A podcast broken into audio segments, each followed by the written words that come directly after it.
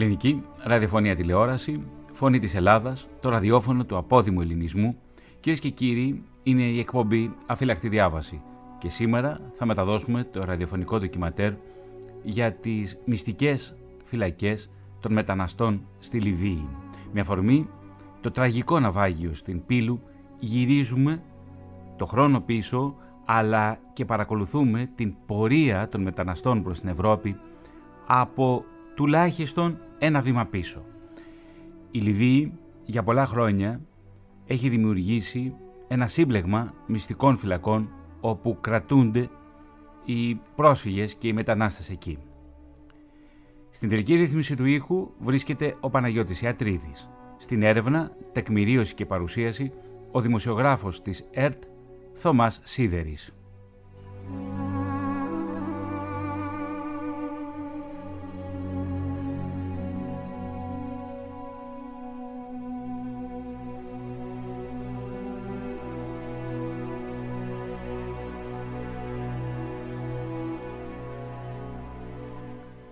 Μια συλλογή από αυτοσχέδιες αποθήκες βρίσκεται κατά μήκος του αυτοκινητοδρόμου στο Γκουτ Αλσάλ, μια θαρμένη γειτονιά με καταστήματα επισκευής αυτοκινήτων και ναυπηγεία σκράπ στην Τρίπολη, στην πρωτεύουσα της Λιβύης.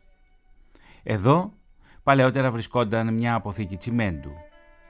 Ο χώρος άνοιξε ξανά τον Ιανουάριο του 2021. Οι εξωτερικοί τείχοι της αποθήκης υψώθηκαν και τοποθετήθηκαν σηματοπλέγματα.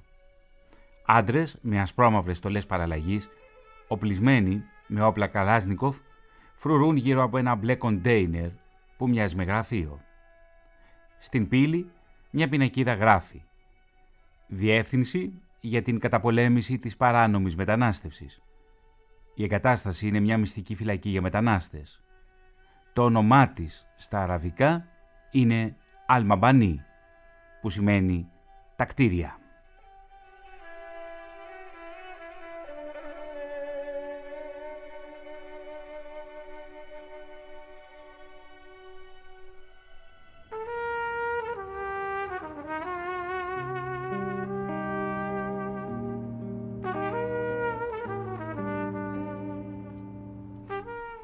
Το ημερολόγιο δείχνει 5 Φεβρουαρίου 2021 τρεις τα ξημερώματα.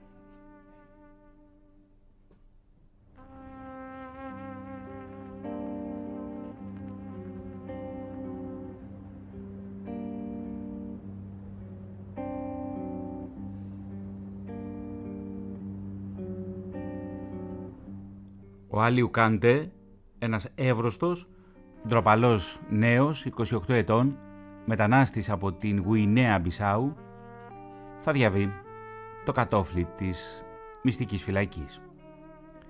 Είχε φύγει από το σπίτι του 1,5 χρόνο νωρίτερα, επειδή το αγρόκτημα της οικογένειάς του ήταν αδύνατο να του στρέψει και είχε ξεκινήσει το μακρύ προσφυγικό ταξίδι προκειμένου να ενωθεί με δύο από τα αδέλφια του που βρίσκονταν ήδη στην Ευρώπη. Η ιστορία του Καντέ είναι η βάση πάνω στην οποία στηρίζονται εκατοντάδες, χιλιάδες ιστορίες προσφύγων και μεταναστών και μία από αυτές θα ακούσουμε σήμερα η οποία συνδέεται άμεσα με το ναυάγιο στην Πύλο.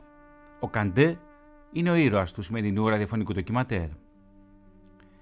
Καθώς προσπαθούσε να διασχίσει τη Μεσόγειο θάλασσα με μία λαστιχένια λέμβο με περισσότερους από 100 άλλους μετανάστες, η Λιβική ακτοφυλακή τους αναχέτησε και τους μετέφερε σε αυτό που είπαμε προηγούμενα. Στη φυλακή Al Mabani. Στα αγγλικά ο τίτλος είναι The Buildings, δηλαδή τα κτίρια.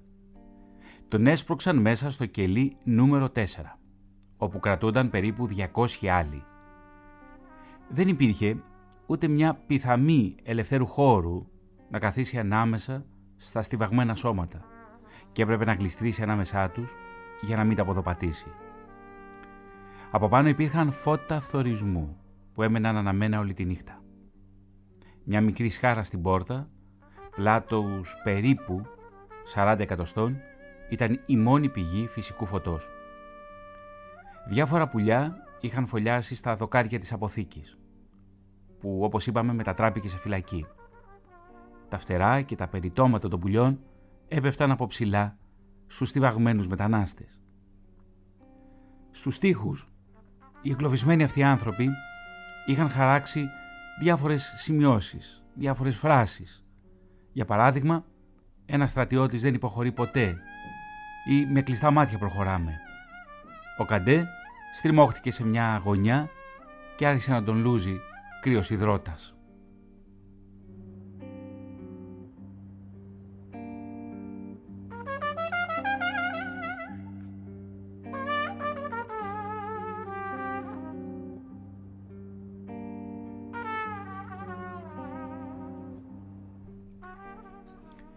Κανείς στον κόσμο αυτό, πέρα από τα τείχη του Άλμα Μπανί, δεν γνώριζε ότι ο Καντέ ήταν εχμάλωτος. Δεν του είχαν απαγγελθεί κατηγορίες για έγκλημα, ούτε του είχε επιτραπεί να μιλήσει με δικηγόρο και δεν υπήρχε καμία ένδειξη για το πόσο καιρό θα κρατούσε η εχμαλωσία του.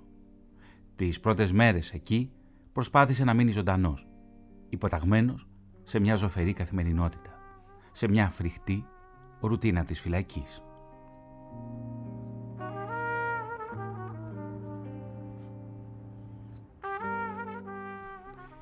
Η φυλακή Αλμαμπανή, η οποία δημιουργήθηκε από το κράτος της Λιβύης μετά το 2015, κυριολεκτικά είναι ένα κολαστήριο.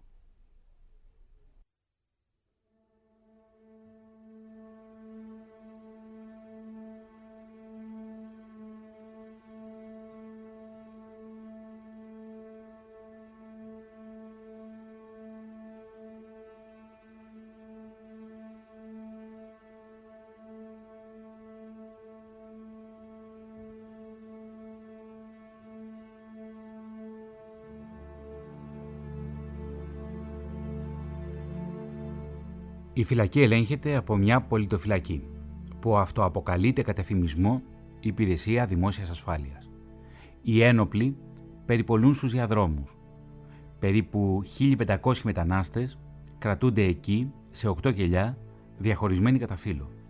Υπάρχει μόνο μία τουαλέτα για κάθε 100 άτομα και ο Καντέ πρέπει συχνά να ορίσει σε ένα μπουκάλι νερό ή να αφοδεύσει στον ντους. Οι μετανάστες κοιμούνται σε λεπτά στρώματα. Επειδή όμως δεν υπάρχουν αρκετά στρώματα, οι άνθρωποι εναλλάσσονται. Δηλαδή, κάποιοι κοιμούνται τη μέρα και κάποιοι άλλοι κοιμούνται τη νύχτα. Οι κρατούμενοι μαλώνουν συχνά για το ποιος θα κοιμηθεί στον ντουζ, το οποίο έχει ίσως καλύτερο αερισμό από τους θαλάμους που βρίσκονται εγκλωβισμένοι. Δύο φορές την ημέρα, οι φύλακες τους οδηγούν στο προάβλιο. Οι κρατούμενοι όμως απαγορεύεται να κοιτάξουν ψηλά στον ουρανό ή να μιλήσουν. Οι φρουροί, όπως ακριβώς και οι φύλακες του ζωολογικού κήπου, τοποθετούν στο έδαφος μπολ με φαγητό, κοινά για όλους και οι μετανάστες συγκεντρώνονται, φτιάχνουν ένα κύκλο για να φάνε. Οι φρουροί χτυπούν τους κρατουμένους που δεν υπακούν στις εντολές με ό,τι βρίσκουν πρόχειρο. Ένα φτιάρι, ένα λάστιχο, ένα καλώδιο, ένα κλαδί δέντρου θα χτυπούσαν οποιονδήποτε χωρίς κανένα λόγο, αναφέρει ο Τοκάμ Μάρτιν Λούθερ, ένας ηλικιωμένος άντρας από το Καμερούν που κοιμάται σε ένα χαλάκι δίπλα στο Καντέ.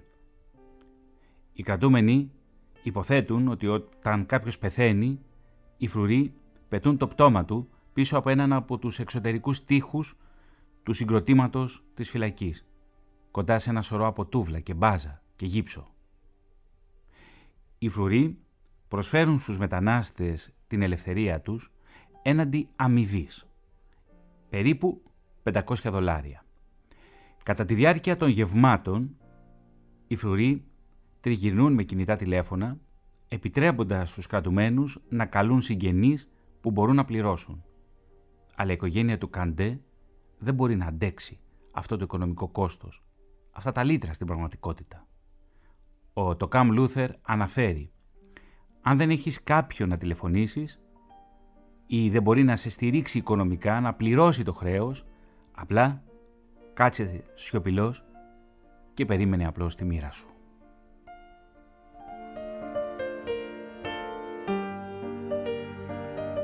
Αφυλακτή διάβαση, οι μυστικές φυλακές στη Λιβύη. Από εκεί που ξεκίνησε το καράβι με τους μετανάστες και πρόσφυγες που βυθίστηκε ανοιχτά της πύλους σε μια από τις χειρότερες προσφυγικές τραγωδίες που συνέβησαν στον 21ο αιώνα.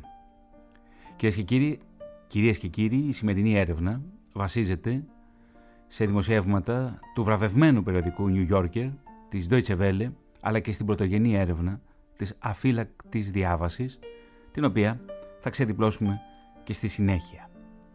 Στη Λιβύη έχει δημιουργηθεί ένα σκιερό σύστημα κράτησης ως ανάχωμα των μεταναστών πριν φτάσουν στην Ευρώπη. Σύμφωνα με το βραβευμένο αμερικανικό περιοδικό New Yorker, η Ευρωπαϊκή Ένωση έχει εξοπλίσει και εκπαιδεύσει τη Λιβική Εκτοφυλακή, μια ιονή στρατιωτική οργάνωση που συνδέεται με πολιτοφυλακές στη χώρα, προκειμένου να περιπολεί στη Μεσόγειο, σαμποτάροντας εν πολλής επιχειρήσεις ανθρωπιστικής διάσωσης και συλλαμβάνοντας μετανάστες. Στη συνέχεια, οι μετανάστες κρατούνται επαόριστον σε ένα δίκτυο κερδοσκοπικών φυλακών που διαχειρίζονται, όπως είπαμε, πολιτοφυλακές. Το Σεπτέμβριο του 2021, περίπου 6.000 μετανάστες κρατούνταν, πολλοί από αυτούς, στο συγκρότημα Αλμαμπανί. Οι Διεθνείς Υπηρεσίες Βοήθειας έχουν τεκμηριώσει μία σειρά από βασανιστήρια.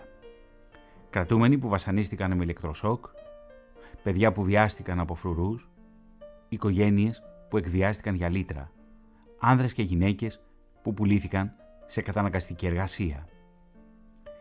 Η Ευρωπαϊκή Ένωση έκανε κάτι το οποίο εξέτασε προσεκτικά και σχεδίασε για πολλά χρόνια, αναφέρει ο Σαλάχ Μαργανή στο New Yorker. Υπουργός τότε, ο Μαργανή δικαιοσύνη της Λιβύης, την περίοδο από το 2012 έως το 2014. Δημιουργήστε μια κόλαση στη Λιβύη με την ιδέα να αποτρέψετε τους ανθρώπους από το να κατευθυνθούν προς την Ευρώπη. Κάπως έτσι συνοψίζει ο Μαργανή στον New Yorker, στο περιοδικό New Yorker, την άποψη για το πώς θα πρέπει να αποφευχθεί η ροή μεταναστών στα ύδατα της Ευρώπης. Από τη Λιβύη, κυρίες και κύριοι, ξεκίνησε και το καράβι που βυθίστηκε στην Πύλο, στη μεγαλύτερη προσφυγική τραγωδία στον 21ο αιώνα. Και είναι συγκλονιστικό. Συνάντησα συγγενείς αγνοουμένων. Και είναι συγκλονιστικό το εξής στοιχείο. Μου ανέφερε ένας από αυτούς το εξής. Ακόμη και όταν η διεθνής κοινότητα γνώριζε ότι το καράβι είχε βυθιστεί, ακόμα και όταν οι δικοί τους άνθρωποι αγνοούνταν, οι διακινητές πίεζαν τις οικογένειες να δώσουν τα χρήματα τα οποία έπρεπε να καταβάλουν οι μετανάστες προκειμένου να κάνουν το ταξίδι προς την Ευρώπη. Τηλεφωνούσαν και τους ζητούσαν χρήματα προκειμένου να προστατεύσουν τους δικούς τους ανθρώπους. Και ενώ όλοι γνώριζαν και οι οικογένειες στο Πακιστάν και σε άλλες χώρες στη Συρία γνώριζαν ότι οι άνθρωποι αυτοί δεν ζουν, κάποιοι όμως έπαιρναν τηλέφωνο και απαιτούσαν χρήματα. Είναι μια ιστορία με πολλές πτυχές που ξεπερνά κάθε όριο κοινής λογικής. Θα ακούσουμε σε λίγο τη μαρτυρία του πρώτου συγγενή, ο οποίος του Μοχάμαντ έχει χάσει δύο αδελφούς. Ο Μοχάμαντ ξεκίνησε το μακρύ ταξίδι από το Πακιστάν. Η πορεία του ήταν μια κόλαση. Βρέθηκε σε φυλακές στο Ιράν, σε φυλακές στην Τουρκία. Κάποια στιγμή πέρασε στην Ελλάδα. Από την Ελλάδα πήγε στη Γερμανία. Εκεί περίμενε περίπου πέντε χρόνια προκειμένου να του χορηγηθεί άσυλο. Δεν τα κατάφερε και τότε υποχρεώθηκε να φύγει στην Ιταλία προκειμένου να επισπευθεί η διαδικασία χορήγησης ασύλου. Τότε, και ενώ βρίσκεται στην Ιταλία, επικοινωνεί με τα αδέλφια του και έπειτα από συνεννόηση καταφέρουν τα αδέλφια να φύγουν από το Πακιστάν και να ακολουθήσουν ακριβώς την ίδια διαδρομή που είχε ακολουθήσει και εκείνος πριν από περίπου 8 χρόνια. Δυστυχώς όμως τα αδέλφια του δεν τα κατάφεραν. Θα ακούσουμε σε λίγο τη μαρτυρία του.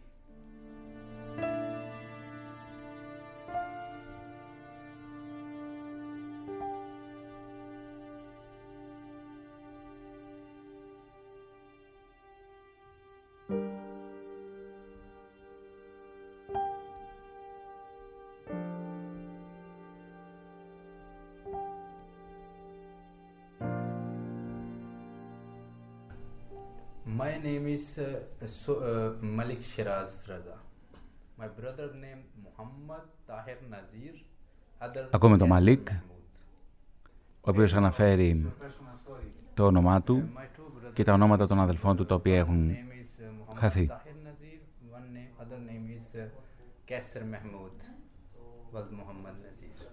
Είναι τα αδέρφια τα οποία επέβαιναν. Του ζητώ να μου πει την ιστορία της. First of uh, six months, uh, my brothers uh, contact with me and tell me uh, I am going to Italy. I am coming in Italy. I Πριν από am έξι μήνες ο arriving αδελφός μου in επικοινώνησε μαζί μου και μου Uh, είπε I, ότι θα uh, ξεκινήσει το tell ταξίδι για my την Ιταλία. brothers, you know, come in this way. Uh, but uh, uh, after is this way, my brother angry with me. Του είπα για τους κινδύνους, αλλά εκείνος ε, ήταν ε, θυμωμένος και έλεγε ότι οπωσδήποτε θα κάνει το ταξίδι. Όμως το επαναλάμβανε ότι είναι πάρα πολύ επικίνδυνος ο δρόμος.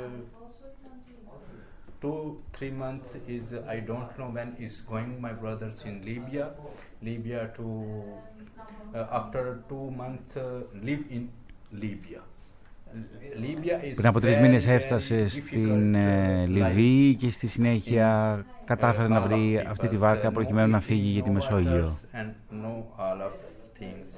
After two months is uh, going with this uh, ship.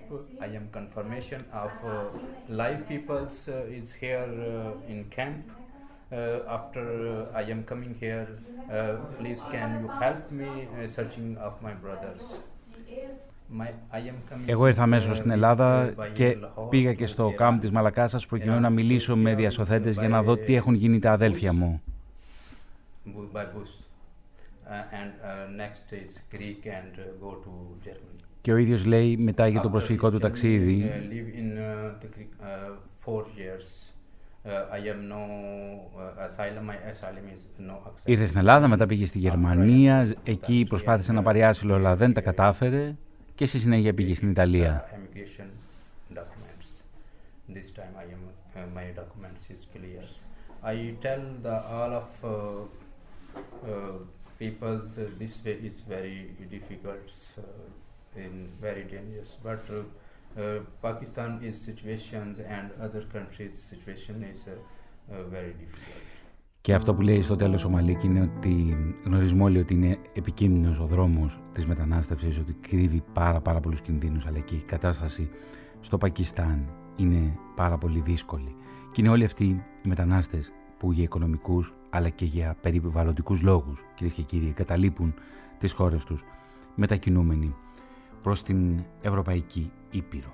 Και η ιστορία του Κάντε είναι αυτή που κυριαρχεί στο σημερινό ραδιοφωνικό ντοκιματέρ της αφύλακτης διάβασης. Τρεις εβδομάδες μετά την άφηξη του Κάντε στο Άλμα Μπανί και μια ομάδα κρατουμένων επινόησε πραγματικά ένα εφάνταστο σχέδιο απόδρασης.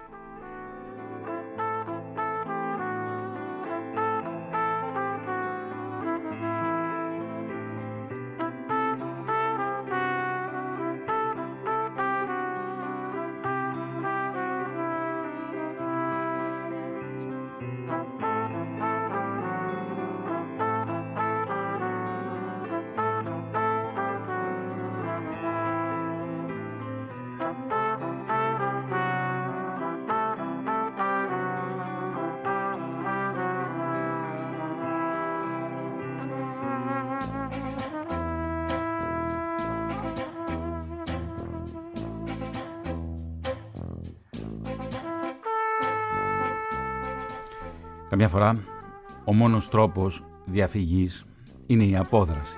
Το ίδιο έκαναν και οι κρατούμενοι στο κολαστήριο της Τρεμπλίνκα κατά τη διάρκεια του Δευτέρου Παγκοσμίου Πολέμου και είναι αυτοί που γλίτωσαν. Στη φυλακή λοιπόν Άλμα Μπανί οι κρατούμενοι επινόησαν ένα εφάνταστο σχέδιο απόδρασης. Ο Μούσα Καρούμα, ένας μετανάστης από την ακτή Ελεφαντοστού και αρκετοί άλλοι αφόδευσαν σε ένα κάδο απορριμμάτων και τον άφησαν στο κελί τους για δύο μέρες, μέχρι που η δυσοσμία έγινε υπερβολική, αφόρητη. Ήταν η πρώτη μου φορά που βρισκόμουν φυλακισμένος, αναφέρει ο Καρούμα. Ήμουν τρομοκρατημένος. Όταν οι φρουροί άνοιξαν την πόρτα του κελιού, 19 μετανάστες ξέσπασαν δίπλα και κατάφεραν να τους ακινητοποιήσουν. Γρήγορα σκαρφάλωσαν στην κορυφή της στέγης του μπάνιου, πήδηξαν 15 πόδια πάνω από έναν εξωτερικό τοίχο και εξαφανίστηκαν σε μια αυλή και σε κάποια σοκάκια τα οποία ήταν τριγύρω από τη φυλακή. Για όσους έμειναν πίσω, οι συνέπειες ήταν οδυνηρές. Οι φρουροί κάλεσαν ενισχύσεις, ψέκασαν με χημικά τα κελιά και στη συνέχεια χτύπησαν τους κρατουμένους. Υπήρχε ένας τύπος στην πτέρυγά μου που τον χτύπησαν με ένα όπλο στο κεφάλι, μέχρι που λιποθύμησε και άρχισε να τρέμει, είπε αργότερα ένας μετανάστης στη Διεθνή Αμνηστία. Δεν κάλεσαν ασθενοφόρο να έρθει να τον πάρει εκείνο το βράδυ. Ανέπνεε ακόμα, αλλά δεν μπορούσε να μιλήσει. Όμως δεν ξέρω τι του συνέβη. Δεν ξέρω τι είχε κάνει. Τις εβδομάδες που ακολούθησαν, ο Καντέ προσπάθησε να μείνει μακριά από τα προβλήματα και προσκολλήθηκε σε μία ελπιδοφόρα φήμη. Οι φρουροί σχεδίαζαν να απελευθερώσουν τους μετανάστες με αφορμή το Ραμαζάνι που θα άρχιζε μετά από δύο μήνες. «Ο Κύριος είναι θαυματουργός», έγραψε ο Λούθερ σε ένα ημερολόγιο που κρατούσε. Είθε η χάρη του να συνεχίσει να προστατεύει όλους τους μετανάστες σε όλο τον κόσμο και ιδιαίτερα αυτούς στη Λιβύη.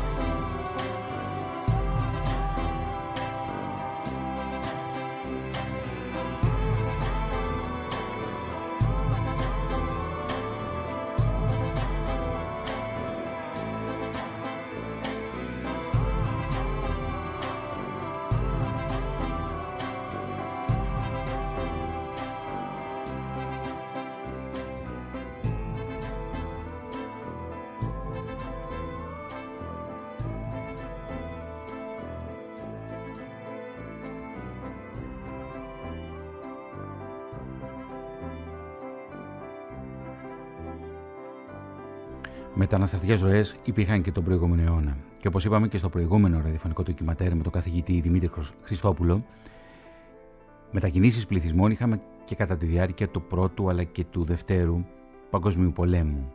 Αυτό όμως που ονομάζουμε σύγχρονη μεταναστευτική κρίση τον 21ο αιώνα ξεκίνησε στο Λικαβιές της δεύτερης δεκαετίας. Γύρω στο 2010, όταν οι άνθρωποι θέλησαν να φύγουν, να ξεφύγουν από καθεστώτα βίας από τη φτώχεια και τις επιπτώσεις της κλιματικής αλλαγής στη Μέση Ανατολή και την υποσαχάρια Αφρική.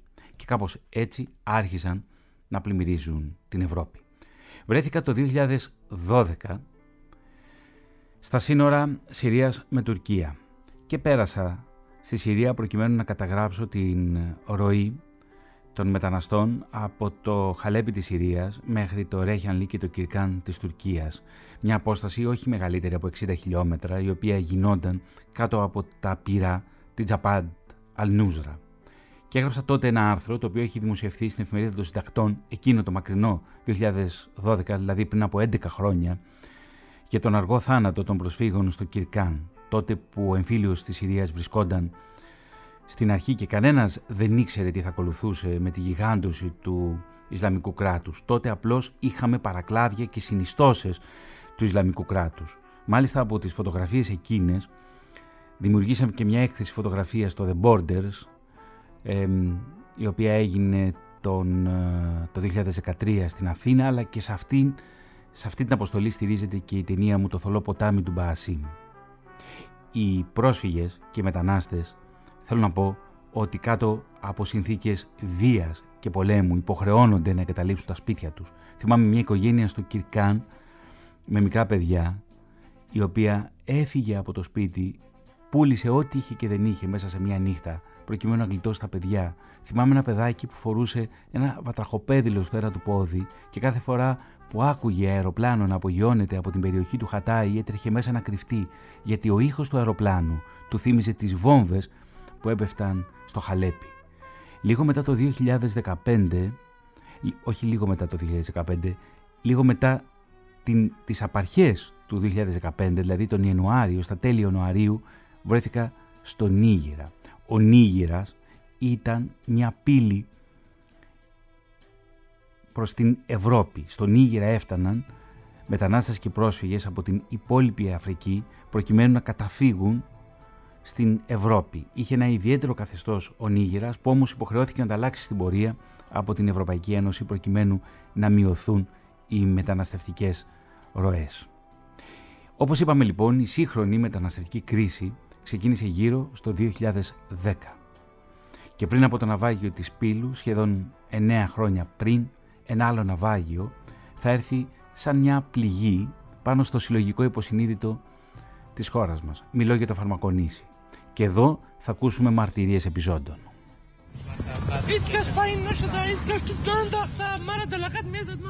Μπορείτε να καταλάβετε. Τους ναι. χτύπησαν, ε, προσπαθούσαν να ανέβουν στη βάρκα το λιμανικό και τους ε, χτυπούσαν με την πόρτα να πέσουν πάλι στο νερό.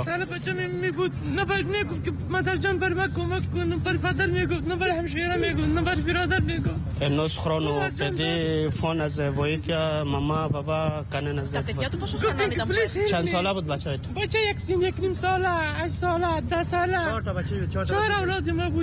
Ένα χρονών, οχτώ χρονών, δέκα χρονών. Παιδιά άτομα τέσσερα παιδιά και την γυναίκα του. Πέταναν όλοι εκεί μέσα. Και αυτός έχει χάσει την οικογένεια του. Τι έχασε. Τέσσερα. Σωμα τι κύβραν. Την κόρη, δύο αγόρια, δύο γιους και τη γυναίκα του. Πόσο χρονών Çantalı abiden başaydı. Ya ki yazda söylebüt, ya ki nus söylebüt, ya ki sizde söylebüt, onuma ψηφάζω. 9 χρονών, 11 και 13. Και την γυναίκα του. Τρία παιδιά και την γυναίκα του. Τι τώρα; Επίτετες τους πέταξαν στη θάλασσα. Επιζώντες από το φαρμακονήσι. Η Παγκόσμια Τράπεζα προβλέπει ότι στα επόμενα 50 χρόνια οι ξηρασίες, οι αποτυχίες των καλλιεργειών, η άνοδος της στάθμης της θάλασσας και η ερημοποίηση θα εκτοπίσουν 150 εκατομμύρια ανθρώπους, κυρίως από, τον... από την Αφρική, τη Μέση Ανατολή και από τις χώρες της Ασίας, επιταχύνοντας έτσι τη μετανάστευση προς την Ευρώπη και αλλού. Μόνο το 2015 ένα εκατομμύριο άνθρωποι ήρθαν στην Ευρώπη από τη Μέση Ανατολή και την Αφρική. Όπως είπαμε και στο προηγούμενο ραδιοφωνικό ντοκιματέρ, μία από τις διαδρομές είναι από τη Λιβύη, Μεσόγειος θάλασσα και ύστερα Ιταλία. Είναι η διαδρομή που ακολούθησε και το μοιραίο πλοίο το οποίο ναυάγησε τελικώς έξω από την Πύλο. Κυρίες και κύριοι, είναι η αφύλακτη διάβαση, ένα ραδιοφωνικό ντοκιματέρ για τις μυστικές φυλακές των μεταναστών στη Λιβύη. Ένα ραδιοφωνικό ντοκιματέρ που στηρίζεται στην έρευνα του βραβευμένου περιοδικού New Yorker, της Deutsche Welle και της αφύλακτης διάβασης.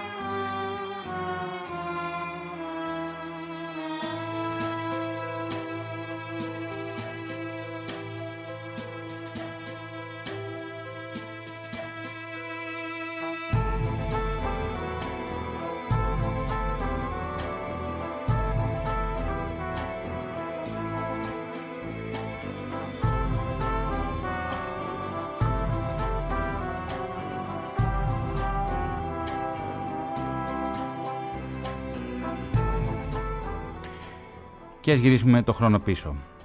Και ας πάμε στην πρώτη δεκαετία του 21ου αιώνα. Η Ευρώπη Ήδη από τις αρχές του νέου αιώνα πίεζε τη Λιβύη προκειμένου να βοηθήσει στον περιορισμό της μετανάστευσης. Ο Μαμάρ Καντάφη, ηγέτης τότε της Λιβύης, είχε κάποτε ασπαστεί τον Παναφρικανισμό και είχε ενθαρρύνει τους Αφρικανούς της υποσαχάριας Αφρικής να υπηρετήσουν στα κοιτάσματα πετρελαίου της χώρας. Το 2008 υπέγραψε μια συνθήκη φιλίας με τον Σίλβιο Μπερλουσκόνη, τότε Πρωθυπουργός της Ιταλίας, που το δέσμευε να εφαρμόσει αυστηρούς ελέγχους. Ο Καντάφη το χρησιμοποίησε μερικές φορές, χρησιμοποίησε αυτή τη συμφωνία, τη συνθήκη φιλίας, ως διαπραγματευτικό χαρτί. Απείλησε το 2010 ότι εάν η Ευρωπαϊκή Ένωση δεν του έστειλε περισσότερα από 6 δισεκατομμύρια δολάρια ετησίως σε χρήματα βοήθειας, θα έκανε την Ευρώπη μαύρη. Δηλαδή θα έστελνε ανθρώπους, μετανάστες και πρόσφυγες στην Ευρώπη. Το 2011 ο Καντάφη ανατράπηκε και σκοτώθηκε σε μια εξέγερση που πυροδότησε κατά κάποιο τρόπο ή ως ένα βαθμό την Αραβική Άνοιξη και υποστηρίχθηκε από μια εισβολή από την ηγεσία των ΗΠΑ. Ύστερα από το γεγονός αυτό, η Λιβύη βυθίστηκε σε μια κατάσταση που μόνο μια λέξη μπορεί να την περιγράψει. Χάος. Αρκετά χρόνια αργότερα, σχεδόν 15 χρόνια αργότερα, δύο κυβερνήσεις ανταγωνίζονται για την νομιμότητα. Η μία είναι η αναγνωρισμένη από τον ΟΗΕ κυβέρνηση Εθνικής Ενότητας και μια διοίκηση που εδρεύει στο Τομπρούκ και υποστηρίζεται από τη Ρωσία και τον αυτοαποκαλούμενο Λιβικό Εθνικό Στρατό.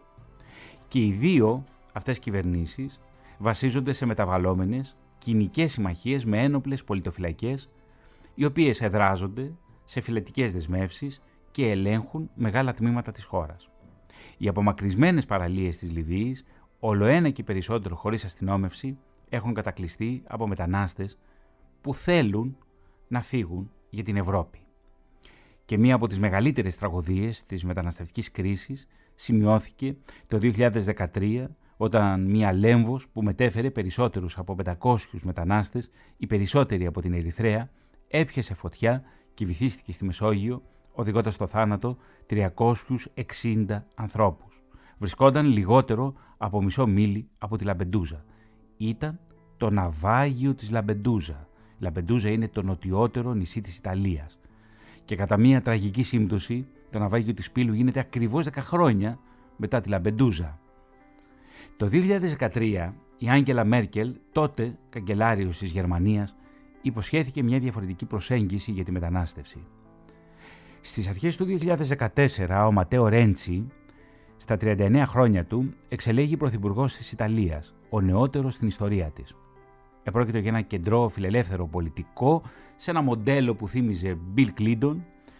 Ο Ρέντζι, σύμφωνα με τους αναλυτές, τους Ευρωπαίους πολιτικούς αναλυτές, θα κυριαρχούσε στην πολιτική σκηνή της χώρας του για την επόμενη δεκαετία. Κάτι βέβαια που διαψεύστηκε στην πορεία. Όπως και η Μέρκελ, καλωσόρισε τους μετανάστες λέγοντας ότι αν η Ευρώπη ήταν πρόθυμη να γυρίσει την πλάτη της στα πτώματα της θάλασσας, τότε δεν θα μπορούσε να αυτο, αυτοαποκαλείται πολιτισμένη. Υποστήριξε ένα φιλόδοξο πρόγραμμα έρευνας και διάσωσης, το οποίο συμπυκνωνόταν στον τίτλο Mare Nostrum, δηλαδή η θάλασσά μας, το οποίο ασφάλιζε, το οποίο θα διασφάλιζε μάλλον την ασφαλή διέλευση περίπου 150.000 μεταναστών και η Ιταλία θα μπορούσε να παρέχει νομική βοήθεια για αιτήσεις ασύλου. Καθώς όμως ο αριθμός μεταναστών αυξανόταν, η ευρωπαϊκή αμφιθυμία μετατράμπηκε σε ανυπομονησία. Οι μετανάστες χρειάζονταν ιατρική περίθαλψη, θέσεις εργασίας και εκπαίδευση, γεγονός που ασκούσε μεγάλη πίεση στον ευρωπαϊκό κουμπαρά και στους ευρωπαϊκούς οικονομικούς πόρους.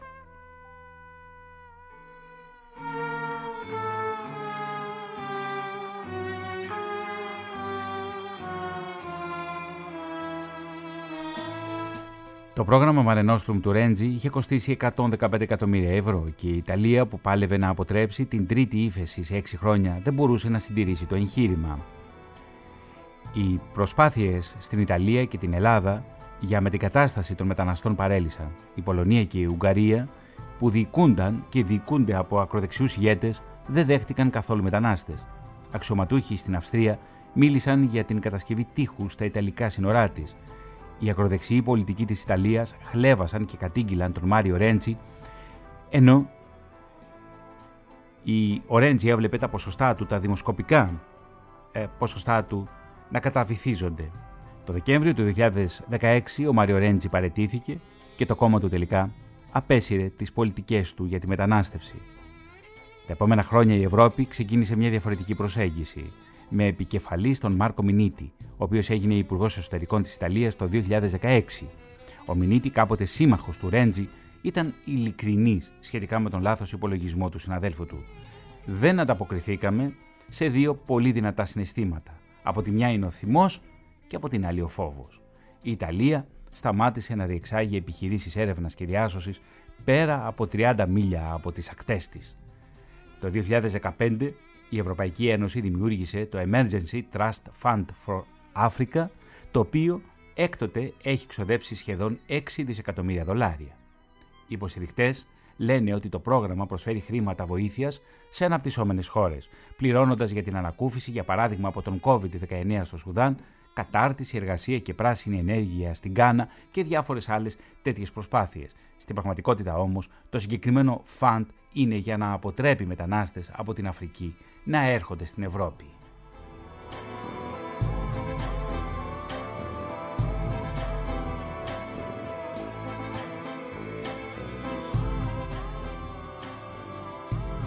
Και στο σημείο αυτό θα ακούσουμε τη μαρτυρία, την δεύτερη μαρτυρία συγγενή αγνοωμένου από το ναυάγιο της Πύλου.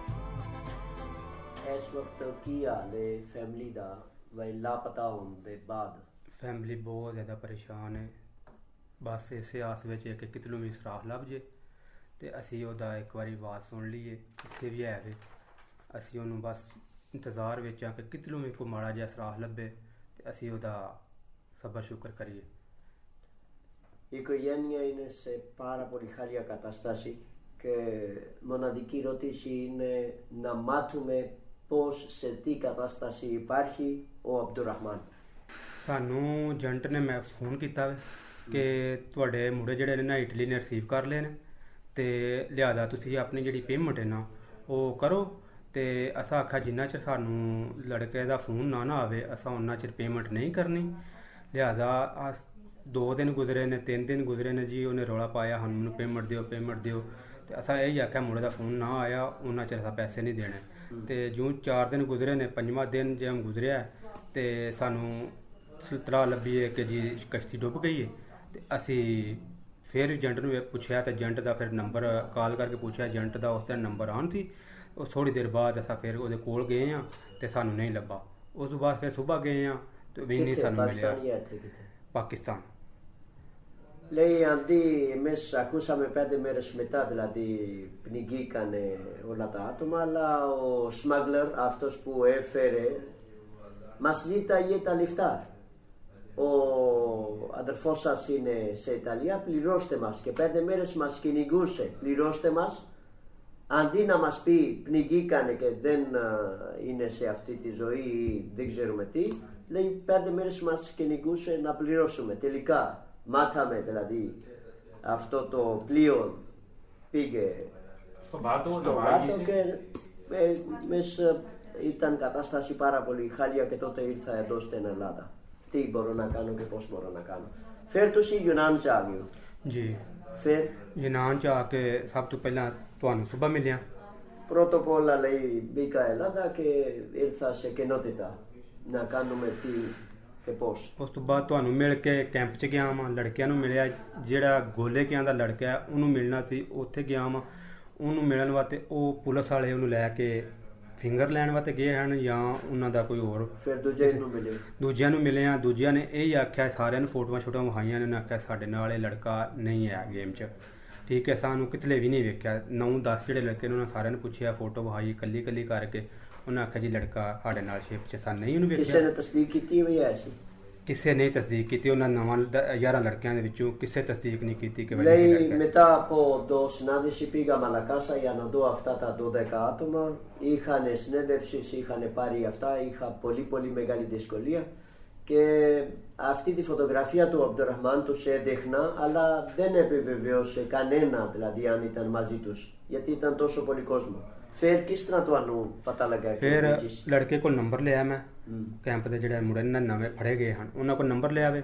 ਫਿਰ ਰਾਤੀ ਮੈਂ ਤਕਰੀਬਨ ਜਦੋਂ ਘਰ ਪਹੁੰਚਿਆ ਉਸ ਤੋਂ ਉਸ ਟਾਈਮ ਤੋਂ ਲੱਗ ਕੇ ਤੇ ਰਾਤੀ 10 ਵਜੇ ਤੱਕ ਕਾਲ ਕਰਦਾ ਰਿਹਾ ਕਿ ਬਾਈ ਕਿਸੇ ਟਾਈਮ ਕਾਲ ਚੁੱਕਣ। ਕਿਸੇ ਨੇ ਤਸਦੀਕ ਕੀਤੀ? ਕਿਸੇ ਨੇ ਕਾਲ ਨਹੀਂ ਚੁੱਕੀ। ਫਿਰ ਆਖਰੀ ਮੈਂ ਨੰਬਰ ਤੇ ਡਾਇਰੈਕਟ ਕਾਲ ਕੀਤੀ ਹੈ ਤੇ ਫਿਰ ਕਾਲ ਚੁੱਕੀ ਉੱਥੇ ਲੜਕੇ ਨੇ।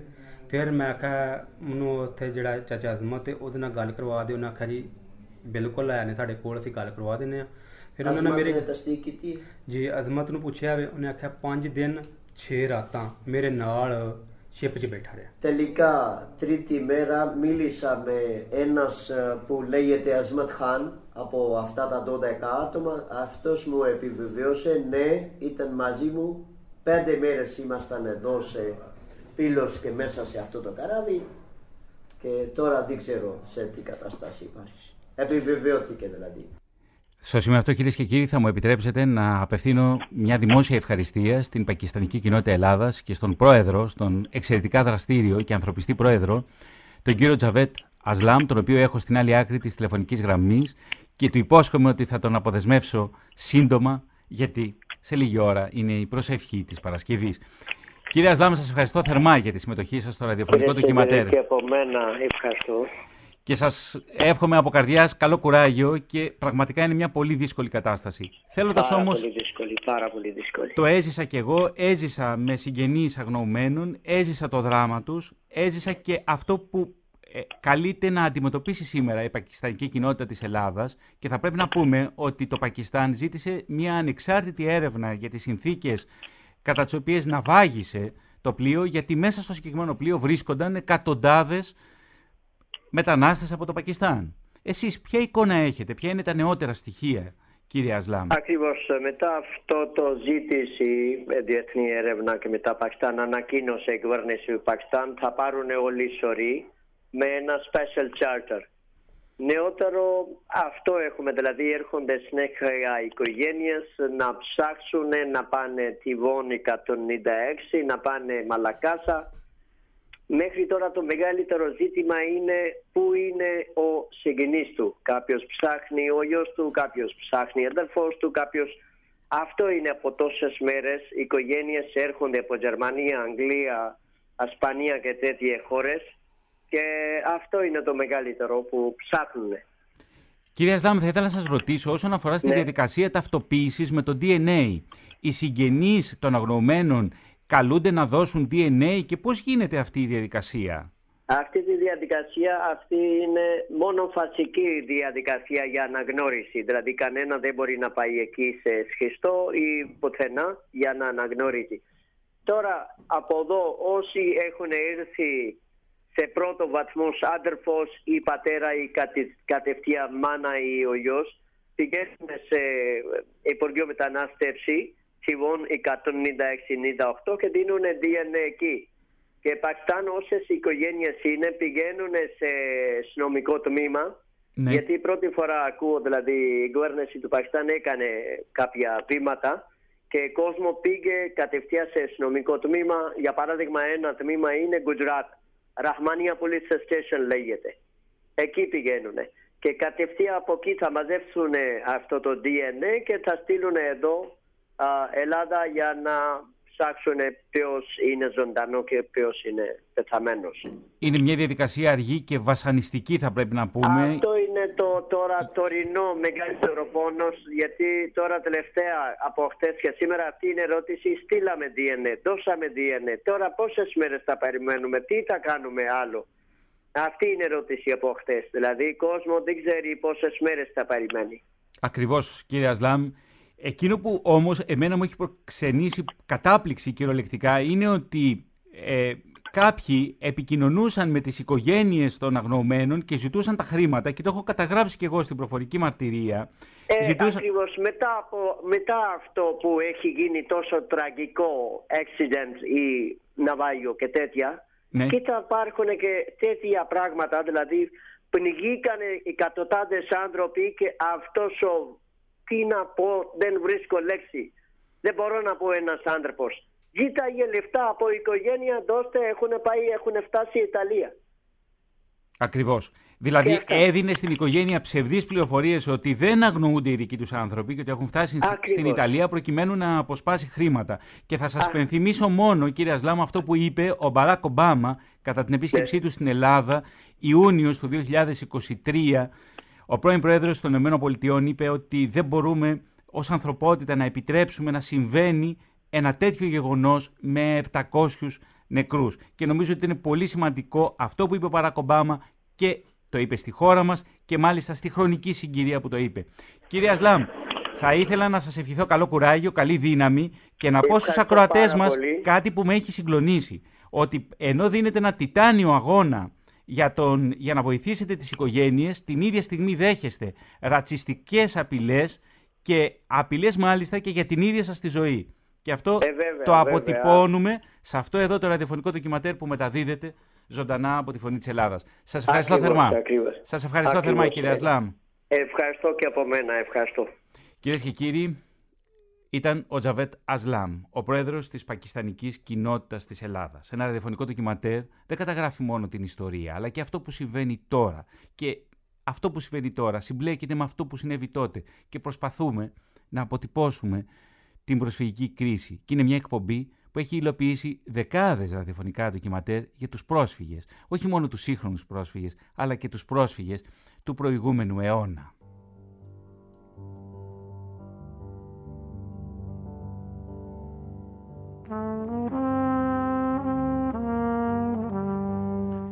Το 2017 ο Ιταλός αξιωματούχος Μινίτη ταξίδεψε στην Τρίπολη και έκλεισε συμφωνίες με την αναγνωρισμένη τότε κυβέρνηση στη χώρα και με τις πιο ισχυρές πολιτοφυλακές.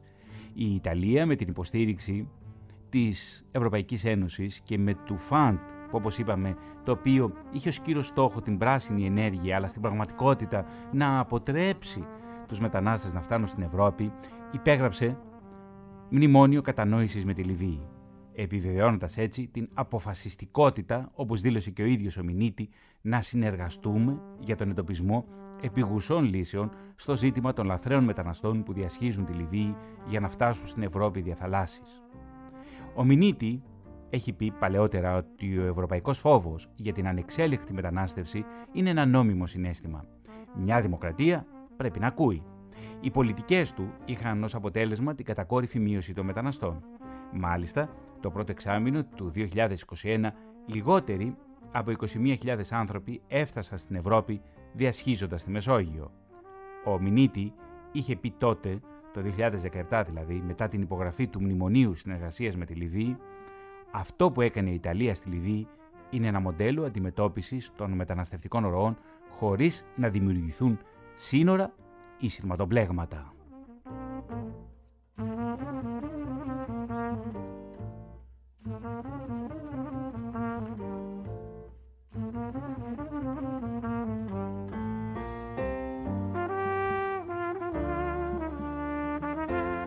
Πίσω στην ιστορία του Άλιου Καντέ, που είναι και ο ήρωας του σημερινού ραδιοφωνικού μας ντοκιματέρ. Ο Άλιου Καντέ μεγάλωσε σε μια φάρμα κοντά στο χωριό Σιντσάν Ντεμπραγκάιρα. Το χωριό έχει χωμάτινα σπίτια, δεν έχει ασφαλτοστρωμένους δρόμους, υδραυλικά ή ηλεκτρικό ρεύμα. Ως ενήλικας εργάστηκε στη φάρμα με την οικογένειά του και ζούσε σε ένα πήλινο σπίτι βαμμένο κίτρινο και μπλε με τη σύζυγό του Χάβα και τους δύο μικρούς γιους του. Άκουγε ξένη μουσική και παρακολουθούσε στην τηλεόραση τους αγώνες των Ευρωπαϊκών Συλλόγων Ποδοσφαίρου. Μιλούσε αγγλικά και γαλλικά, ενώ δίδασκε ο ίδιος πορτογαλικά, ελπίζοντας πως μια μέρα θα καταφέρει να ζήσει στην Πορτογαλία. Η Τζακαρία, ένα από τα τρία αδέλφια του Καντέ, είπε στο περιοδικό New Yorker «Ο Άλιου ήταν ένα πολύ όμορφο αγόρι. Ποτέ δεν είχε προβλήματα. Ήταν εργατικός και ο κόσμος το σεβάστηκε. Η φάρμα του Καντέ παρήγαγε μανιόκα, μάγκο και κάσιους, μια καλλιέργεια που αντιπροσωπεύει περίπου το 90% των εξαγωγών της Γουινέας Μπισάου. Αλλά τα τοπικά καιρικά μοντέλα είχαν αρχίσει να αλλάζουν, πιθανότατα και ως αποτέλεσμα της κλιματικής αλλαγής. Δεν νιώθουμε πια το κρύο κατά τη διάρκεια της κρύας περίοδου και η ζέστη έρχεται νωρίτερα από ό,τι θα έπρεπε. λέει η Τζακαρία. Αυτό το έζησα και κατά τη διάρκεια του 2015 και στον Νίγηρα. Μου είπε τότε ένας δάσκαλος από την πόλη Ανκέ «Μα αγαπητέ κύριε, χτίζουμε τα σπίτια μας με λάσπη και οι έντονες βροχοπτώσεις μέσα σε μία νύχτα τα εξαφανίζουν. Πώς μπορούμε να χτίσουμε τα θεμέλια μιας ζωής, πώς μπορούμε να φτιάξουμε το σπιτικό μας όταν ξέρουμε ότι θα το πάρει η βροχή; Οι έντονες βροχοπτώσεις άφησαν το αγρόκτημα προσβάσιμο μόνο σε κανό για ένα μεγάλο μέρος του έτους. Δηλαδή, είχε πλημμυρίσει, είχε γίνει λίμνη. Δεν μπορούσε να αναπτυχθεί καμία καλλιέργεια. Τα ξηρέα επεισόδια φάνηκαν να διαρκούν περισσότερο από ό,τι μια γενιά νωρίτερα. Η ξηρασία την ίδια στιγμή είχε αρχίσει να πλήττει και τη Γουινέα. Ο Καντέ είχε τέσσερις κοκαλιάρικες αγελάδες που παρήγαγαν λίγο γάλα. Υπήρχαν περισσότερα κουνούπια τα οποία μετέδιδαν ασθένειες. Όταν ένας από τους γιους του Καντέ αρρώστησε μελονοσία, το ταξίδι προς το νοσοκομείο κράτησε μια ολόκληρη μέρα και παραλίγο να πεθάνει. Ο Καντέ ήταν ένας ευσεβής μουσουλμάνος.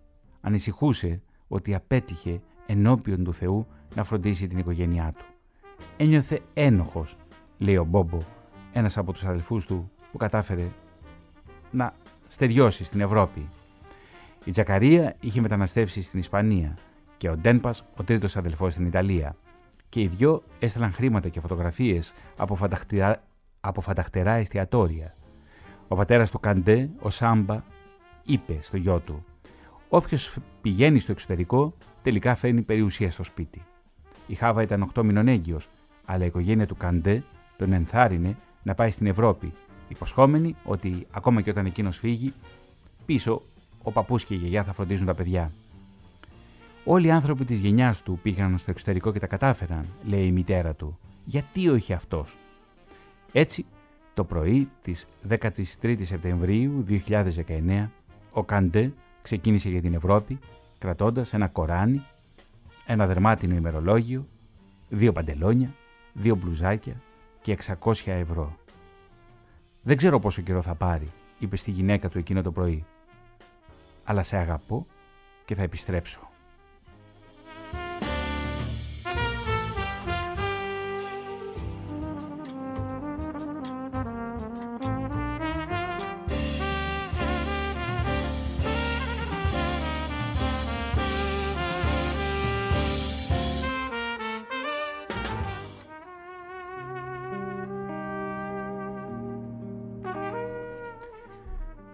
Όταν έθαβαν τον Καντέ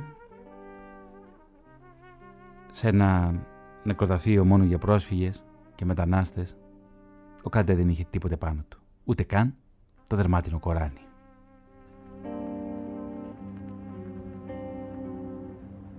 Οι μυστικές φυλακές της Λιβύης. Ένα ραδιοφωνικό ντοκιματέρ της αφύλακτης διάβασης. Να ευχαριστήσω θερμά τον Παναγιώτη Ιατρίδη που βρισκόταν στην τελική ρύθμιση του ήχου. Ο Θωμάς ήταν στην έρευνα τεκμηρίωση και παρουσίαση. Κυρίες και κύριοι, καλό μεσημέρι από την Αθήνα.